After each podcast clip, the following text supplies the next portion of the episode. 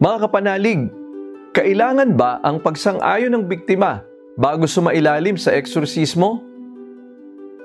Mapagpalang araw, ito po si Father Joseph Mendoza, Chief Exorcist ng Archdiocese ng Lipa, para sa ikalabing apat na episode ng apat na pong tanong at sagot tungkol sa eksorsismo, katisismo tungkol sa eksorsismo.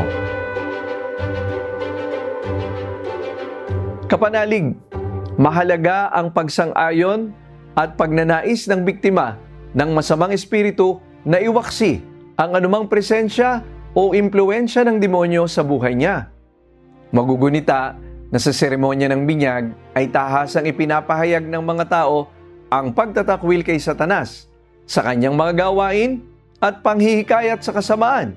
Ang taimtim na pagpapasya na makalaya sa anumang koneksyon sa demonyo ay kailangan bago magsagawa ng anumang eksorsismo. Kapanalig, mayroon bang katiyakan ng confidentiality ang sino mang sumasa ilalim sa eksorsismo? Sasagutin po natin yan sa susunod na episode.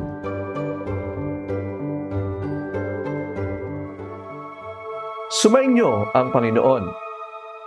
Pagpalain kayo ng makapangyarihang Diyos, Ama, Anak, at Espiritu Santo. Amen. Mga kapanalig, baka mayroon kayong mga katanungan o opinion, just comment below. Sasagutin po natin yan. Salamat po.